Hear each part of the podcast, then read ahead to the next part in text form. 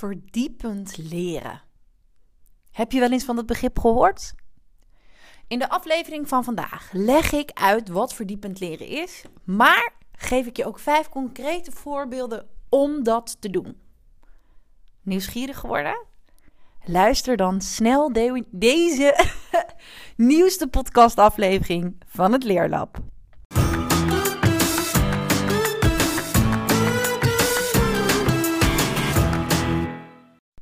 Hey, wat leuk dat je luistert naar de podcast van het Leerlab. In deze podcast leer ik docenten, mentoren, coaches, SLB'ers, LOB'ers, eigenlijk alle onderwijsprofessionals die je kan bedenken. Alles over leren, leren en plannen. Wat zegt de wetenschap? Wat zeggen de onderzoeken over deze onderwerpen? En hoe vertaal je dat naar de praktijk? Ik ben Laura en met het Leerlab heb ik een grootse missie. Namelijk alle leerlingen in Nederland en België leren, leren en plannen. En om deze missie te bereiken ben ik heel actief op Instagram en maak ik elke zondag deze podcast. Ik hoop je te inspireren, maar ik hoop je vooral in beweging te krijgen, zodat het leren en plannen makkelijker wordt voor je leerlingen. Ja, hey daar, echt superleuk dat je er weer bent. Um, nieuwe aflevering, een nieuwe podcastaflevering die gaat over verdiepend leren. Um, ik moet je heel eerlijk bekennen, de voorbereiding van deze podcast eh, ging wat, nou ja, wat moeizaam. Er viel eigenlijk wel mee, de basis stond wel, maar ja, ik had toch het idee uh, dat hij niet goed was, dat de uitleg niet goed genoeg was. Dus ik heb er nog veel aan gesleuteld en het is nu zaterdag rond een uurtje of twee. Um, dat ik deze podcast opneem. Ik zit op kantoor. En nadat ik deze podcast heb opgenomen, ga ik uh, lekker naar huis en uh, nog wat stoeien met de online training. Um, ja, zoals ik je misschien wel eerder heb verteld, ben ik dus achter de schermen heel druk bezig met het schrijven en maken van de online training. Heel eerlijk heb ik het er gewoon echt heel lang uitgesteld. Ik had er geen tijd voor. Ik maakte er geen tijd voor. Maar nu heb ik gisteren module, de introductie, module 1 en module 2 uh, eh, helemaal gefilmd. En ook al klaargezet op de Leerlab Academie. De Leerlab Academie is de plek waar ik de online training uh, heb staan. En um, ja, superleuk. Ik werd er ook echt mega blij en enthousiast van. Ik ben gisteravond echt tot half acht avonds doorgegaan om de video's uh, up te loaden en in de academie te zetten. Ja, ik wilde dan ook gewoon meteen volle bak voor gaan. Het was echt superleuk. Ook superleuk om te doen. En dan denk ik, jee, waarom heb ik dit dan toch zo uitgesteld? Maar ja, het maakt het ook wel weer mega spannend. Want soms voelt het ook wel vanuit mijn kant wie wie, wie zit nou te wachten op die online training? Of, en aan de andere kant weet ik ook wel, jemig, het is een hartstikke goede online training. Je hebt onwijs veel kennis uh, over het leren, leren en plannen. Je hebt zoveel tips en werkvormen die gemakkelijk en goed in te zetten zijn voor docenten in de les. Dus kom op, lauw, schop onder je kont. En ik moet je heel eerlijk bekennen, ik heb niet mezelf die schop onder mijn kont gegeven. Want ja, Uiteindelijk heeft mijn business coach dat gedaan. Door gesprekken te voeren met mijn business coach maakt dat ik nu tijd en ruimte heb gemaakt voor de online training. Ja, en um, ik moet je heel eerlijk bekennen dat ik daar eigenlijk heel blij mee ben. En uh, dat ik, ik ook heel blij ben dat ik, dat ik Monique heb en dat ze me zo ver heeft gekregen. Um, soms heb je gewoon even iemand anders nodig. Een schop onder de kont, een stok achter de deur. En dat is wat ik voor jou wil zijn in onder andere de online training. Um, waarin ik vijf geheimen met je deel over het effectief leren en plannen voor jouw leerlingen.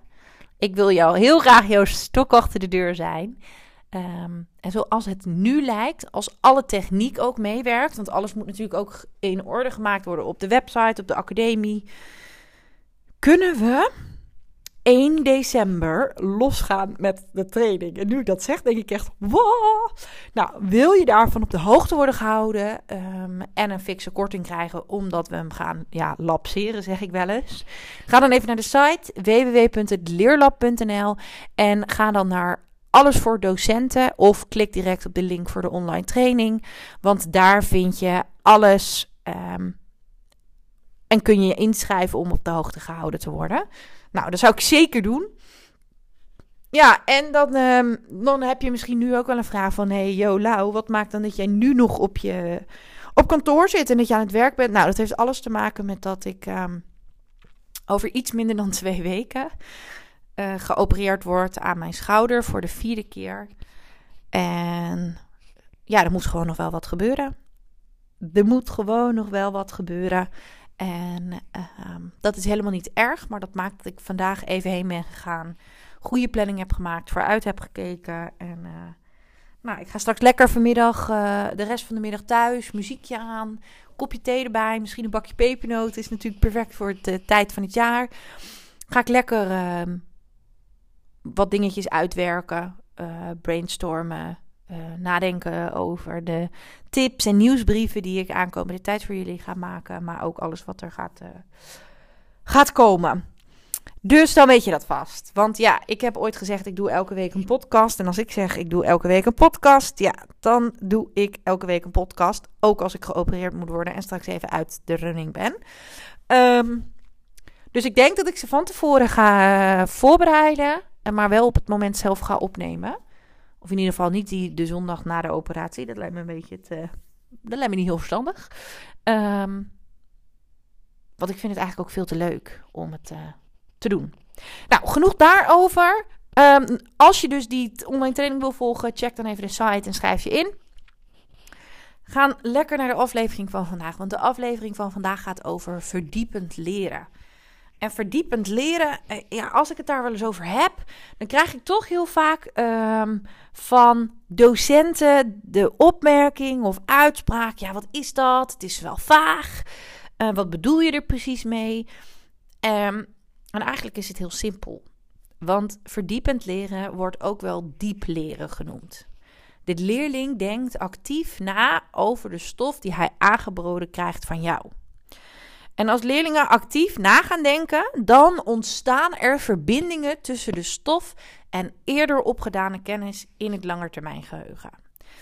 En door die koppeling, die koppeling die uh, gemaakt wordt met eerder opgedane kennis, daardoor wordt nieuwe informatie beter onthouden, maar kan het op een later moment ook weer gemakkelijker opgehaald worden uit het geheugen.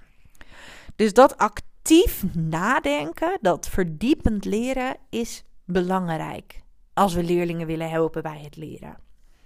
Sluit natuurlijk ontzettend mooi aan, onder andere bij actief ophalen.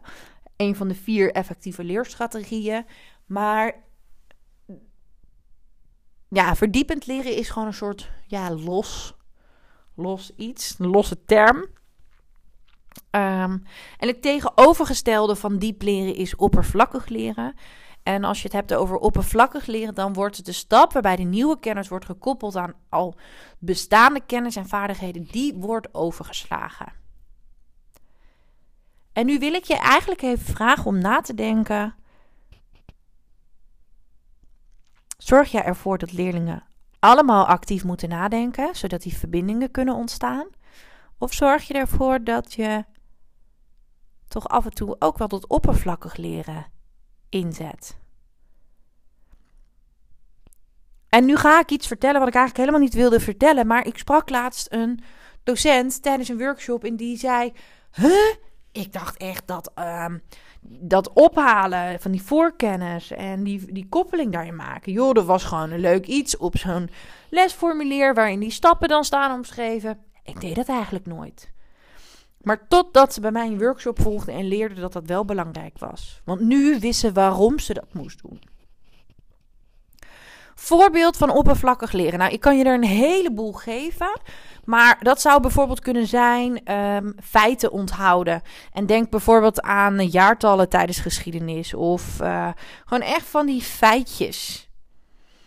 En dat is jammer, want ook die uh, uh, kennis en informatie kunnen we gaan koppelen aan eerder opgedane kennis. Wat is het grote verschil tussen dat oppervlakkig leren en dat diep leren? Nou, bij diep leren wordt de kennis dus gekoppeld aan kennis die al in het langetermijngeheugen zit. En als je dat niet doet, is er een hele grote kans dat de informatie, jouw lesstof, wordt vergeten. En dat wil je natuurlijk niet. En dat wil je zeker ook nu niet, want ik merk en ik hoor ehm, dat. Ik, ik krijg ineens een idee, sorry, ik moet dat heel even opschrijven. Ik merk en hoor dat ja, mijn brein blijft ook aangaan, zelfs als ik uh, zo'n podcastaflevering opmaak. Ik hoor heel veel, en misschien is dit voor jou ook wel heel herkenbaar. Toetsweek gehad net, um, veel leerlingen met heel veel onvoldoendes, ook al dachten ze dat ze goed hadden geleerd. Maar nu blijkt dat toch niet helemaal het geval te zijn. En of dat dan komt door corona of door deze generatie of nou, noem het maar op. Maar het blijkt eigenlijk, of in ieder geval vanuit daar zou je bijna kunnen zeggen: hey, door um, de lesstof van vorig jaar of de tijd hiervoor is gewoon niet goed genoeg opgeslagen in het langetermijngeheugen. Misschien hebben we tijdens corona, tijdens het online lesgeven, wel veel te veel oppervlakkig geleerd.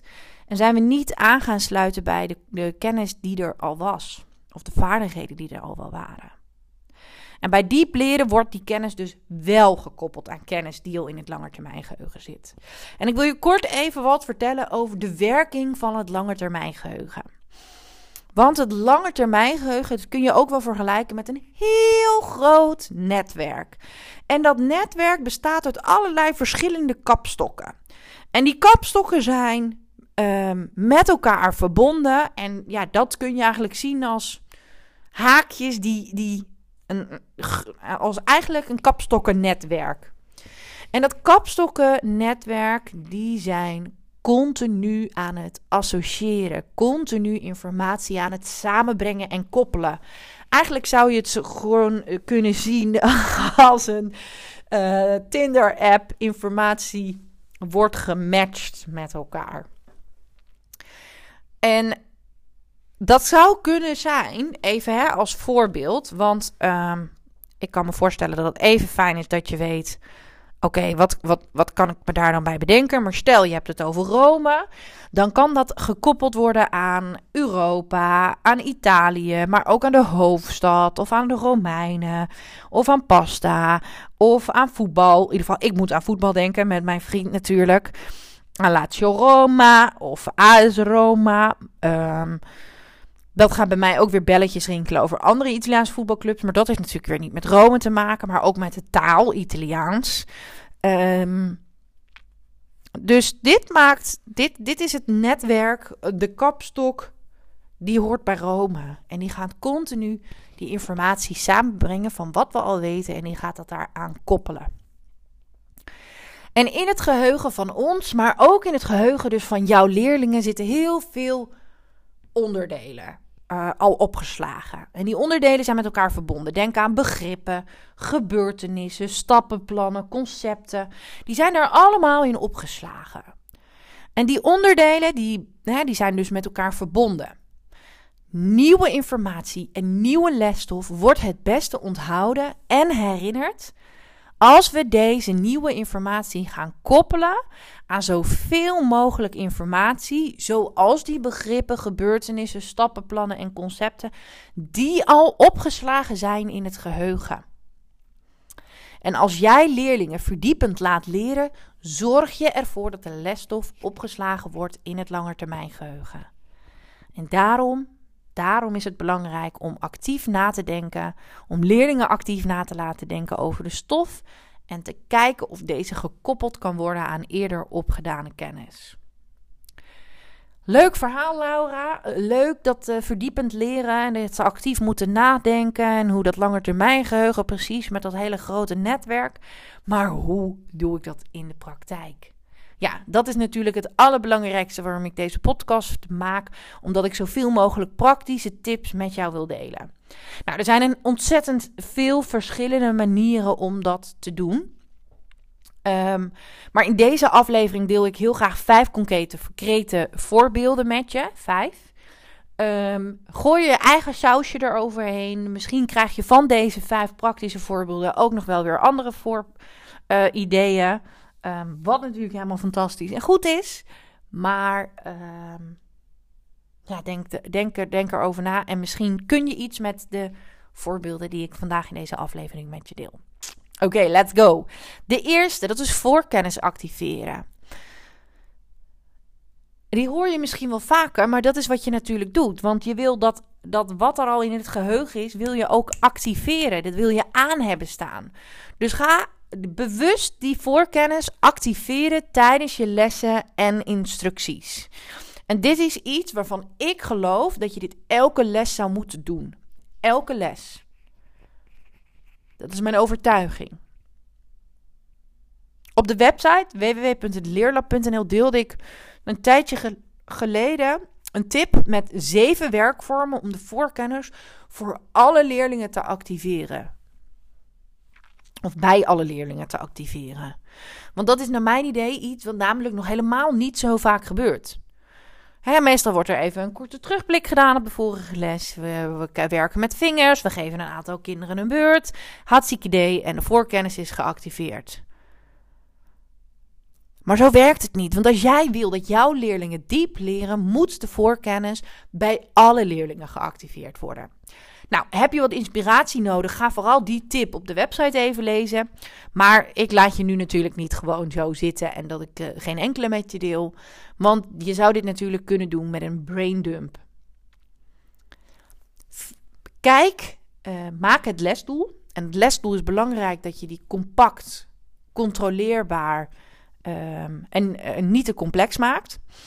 Vraag de leerlingen dan naar relevante voorkennis. Want vragen naar, hey, wat weet je over dat doel?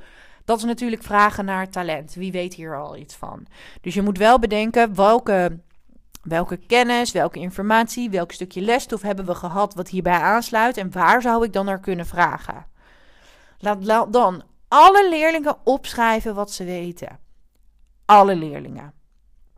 Op deze manier zet je alle leerlingen aan het denken. Alle leerlingen zijn actief bezig.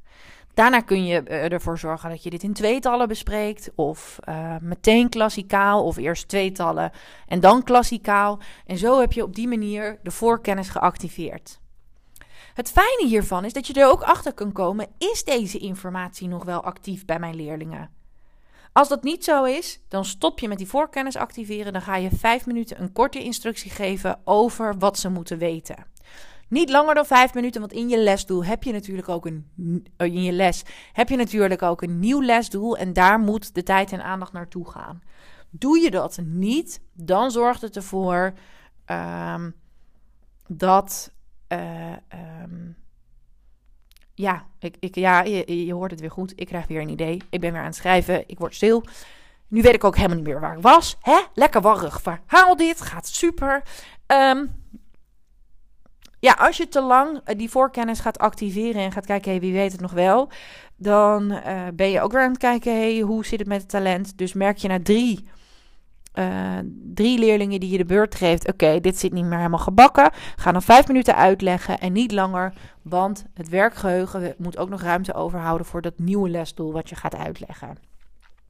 Dus die eerste, het concrete voorbeeld om met leerlingen diep te gaan leren is voorkennis activeren. Tweede die ik met je wil delen is verdiep met beelden. Ja, dit sluit natuurlijk ontzettend goed aan bij de effectieve leerstrategie dubbel in je brein, dual coding. Ons werkgeheugen, of het werkgeheugen van ons als mens, ook van jouw leerlingen dus, bestaat uit twee werkruimtes. En de ene werkruimte codeert en verwerkt taal, terwijl de andere werkruimte dat doet met beelden. En door jouw lesstof op twee manieren aan te bieden, um, wordt de lesstof, uh, komt hij op twee manieren die het, het geheugen binnen. En daardoor wordt de lesstof dieper, gevarieerder en beter verwerkt. Dus dat is wat je natuurlijk wil hebben. En een vraag die ik aan jou wil stellen: um, hoeveel tijd en aandacht besteed jij aan de visuele kant van de lesstof? Als je naar je les kijkt, hoe ziet jouw lesvoorbereiding uit? Hoe ziet je PowerPoint eruit? Werk je met, met beelden. En beelden kunnen natuurlijk foto's zijn, filmpjes, maar ook plaatjes of tekeningen. Dat verdiepen met beelden, dat kun jij als leerkracht, leerkracht gestuurd doen. Dus laat leerlingen niet alleen lezen of luisteren, maar laat leerlingen ook beeldmateriaal zien, zoals een video of een, een tekeningetje of een schema. Jij kan natuurlijk beeldmateriaal toevoegen. Um, en daarnaast kan het natuurlijk ook leerling gestuurd. Laat leerlingen zelf beeldmateriaal zoeken bij de lesstof.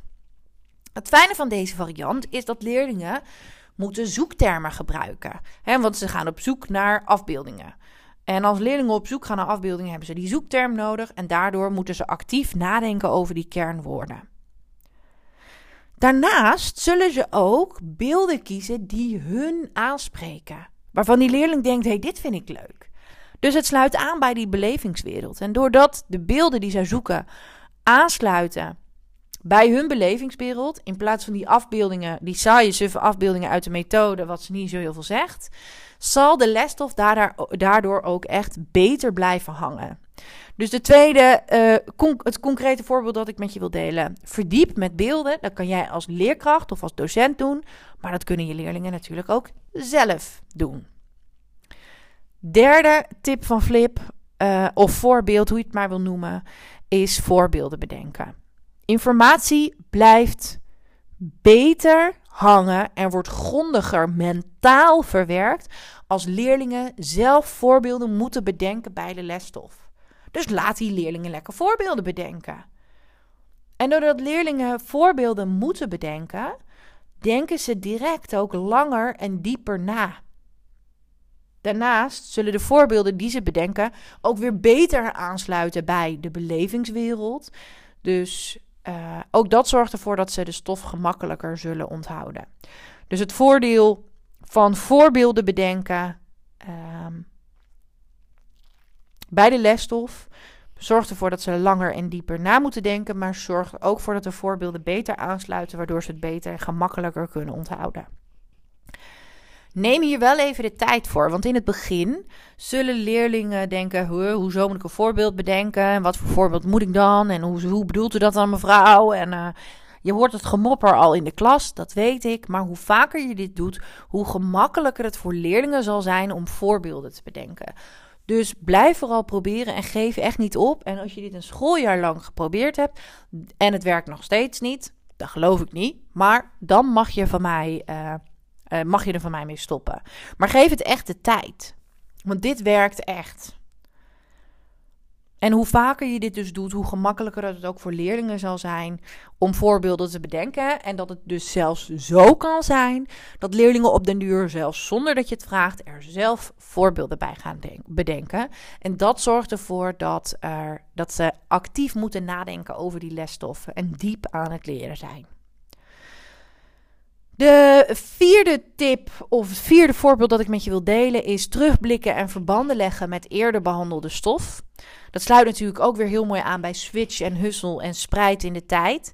De twee, effectieve, uh, twee van de vier effectieve leerstrategieën. Um, en wat je eigenlijk gaat doen is dat je twee stukken lesstof met elkaar gaat vergelijken. Stel, je hebt bij aardrijkskunde het gehad over Spanje. Um, en je hebt het nu over uh, Groot-Brittannië. Um, dan kun je het klimaat met elkaar gaan vergelijken. Je kan de cultuur met elkaar vergelijken, betaalmiddelen. Um, dus uh, uh, je gaat dat met elkaar vergelijken. Belangrijk is wel, hè, wat ik ook wel vaker zeg over switch en hustle, de lesstof moet wel verwant aan elkaar zijn, want anders is het heel erg verwarrend. In dit geval zijn het dus bijvoorbeeld twee plekken of twee landen die je gaat vergelijken op gebied van klimaat, cultuur en geld. Um, en uh, het spreidt in de tijd ben je nu ook aan het doen, want je bent nu die lesstof van Spanje nog weer een keer aan het herhalen. Daarnaast gaan ze dus dat van uh, Spanje en Groot-Brittannië gaan ze analyseren, gaan ze vergelijken, gaan ze, eh, ze gaan er actief mee aan de slag. En daardoor zal de lesstof beter worden verwerkt en zullen de leerlingen dit weer ook beter onthouden. Heel simpel, maar heel waardevol. En dat maakt, denk ik, voor leerlingen ook veel beter dat ze inzichtelijk krijgen wat bepaalde hoofdstukken of blokken met elkaar te maken hebben. Dus neem die leerlingen daar ook vooral heel erg in mee. Nou, dan komen we aan bij nummer 5. en nummer 5 is de laatste tip of het laatste voorbeeld wat ik graag met je wil delen vandaag. Dat is namelijk inhoudelijke vragen stellen. Leerlingen moeten. Ehm,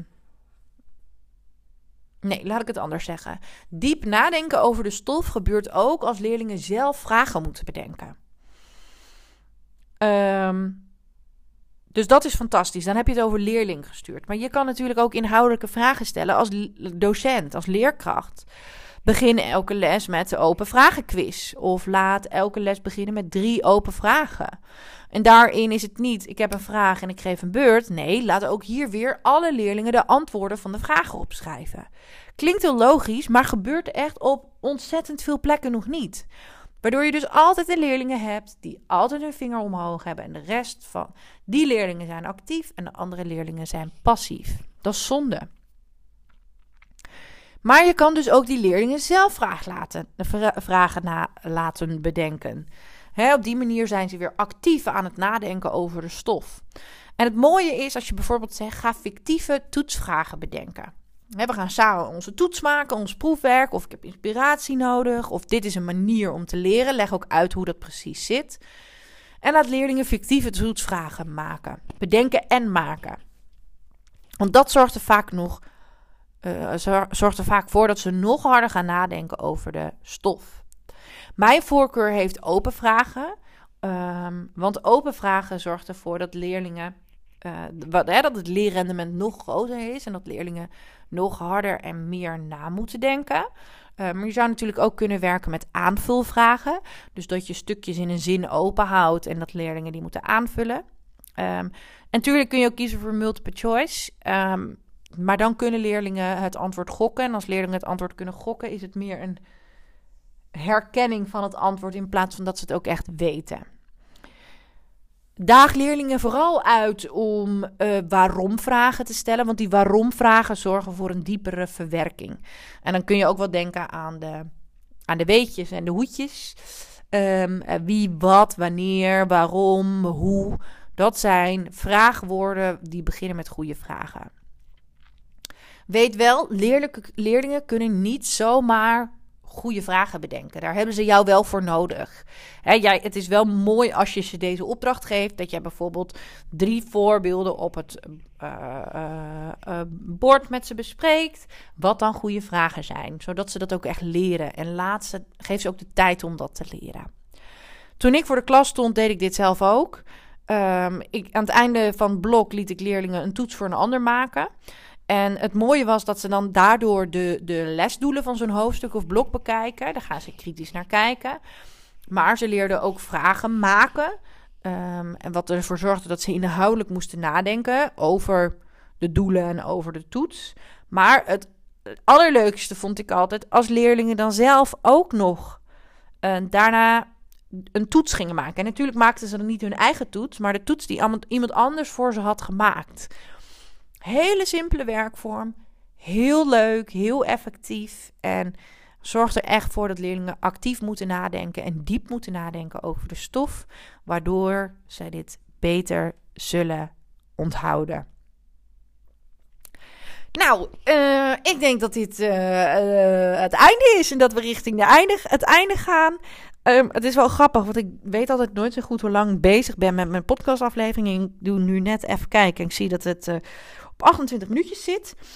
Of dit gedeelte. Um, dus het is tijd om af te ronden, want het meest fijne is ongeveer een podcast van een half uur. En heel eerlijk gezegd, uh, dat lukt me iedere keer ook steeds gewoon of zo vanzelf. Ik wil jou in ieder geval heel erg bedanken voor het uh, luisteren naar de podcast. Ik vind het ontzettend leuk om te zien dat de podcast steeds beter gevonden wordt. Heb je nog een vraag? Neem dan gerust contact met me op via Instagram. Stuur me een DM. Of stuur me een mailtje naar laura.leerlab.nl. Heb je nou wat aan deze podcastaflevering gehad? Wil je je collega's inspireren, je teamleider of misschien wel je rector of directeur, omdat je denkt: potverdorie, we moeten het nu toch ook echt wat gaan doen met leren, leren en plannen? Stuur dan deze aflevering of een andere aflevering door. En vergeet niet vanaf 1 december, hoop ik, um, gaat de online training uh, uh, live. Ga ik die lanceren. Dus wil je de training volgen in de kerstvakantie? Ehm, of wil, je, wil jij nu zelf bezig en heb je je team nog niet zo ver? Schrijf je dan vooral in. Ik wil jouw stok achter de deur zijn. En wie weet, uh, zien we elkaar dan. Thanks voor het luisteren voor nu en tot volgende week.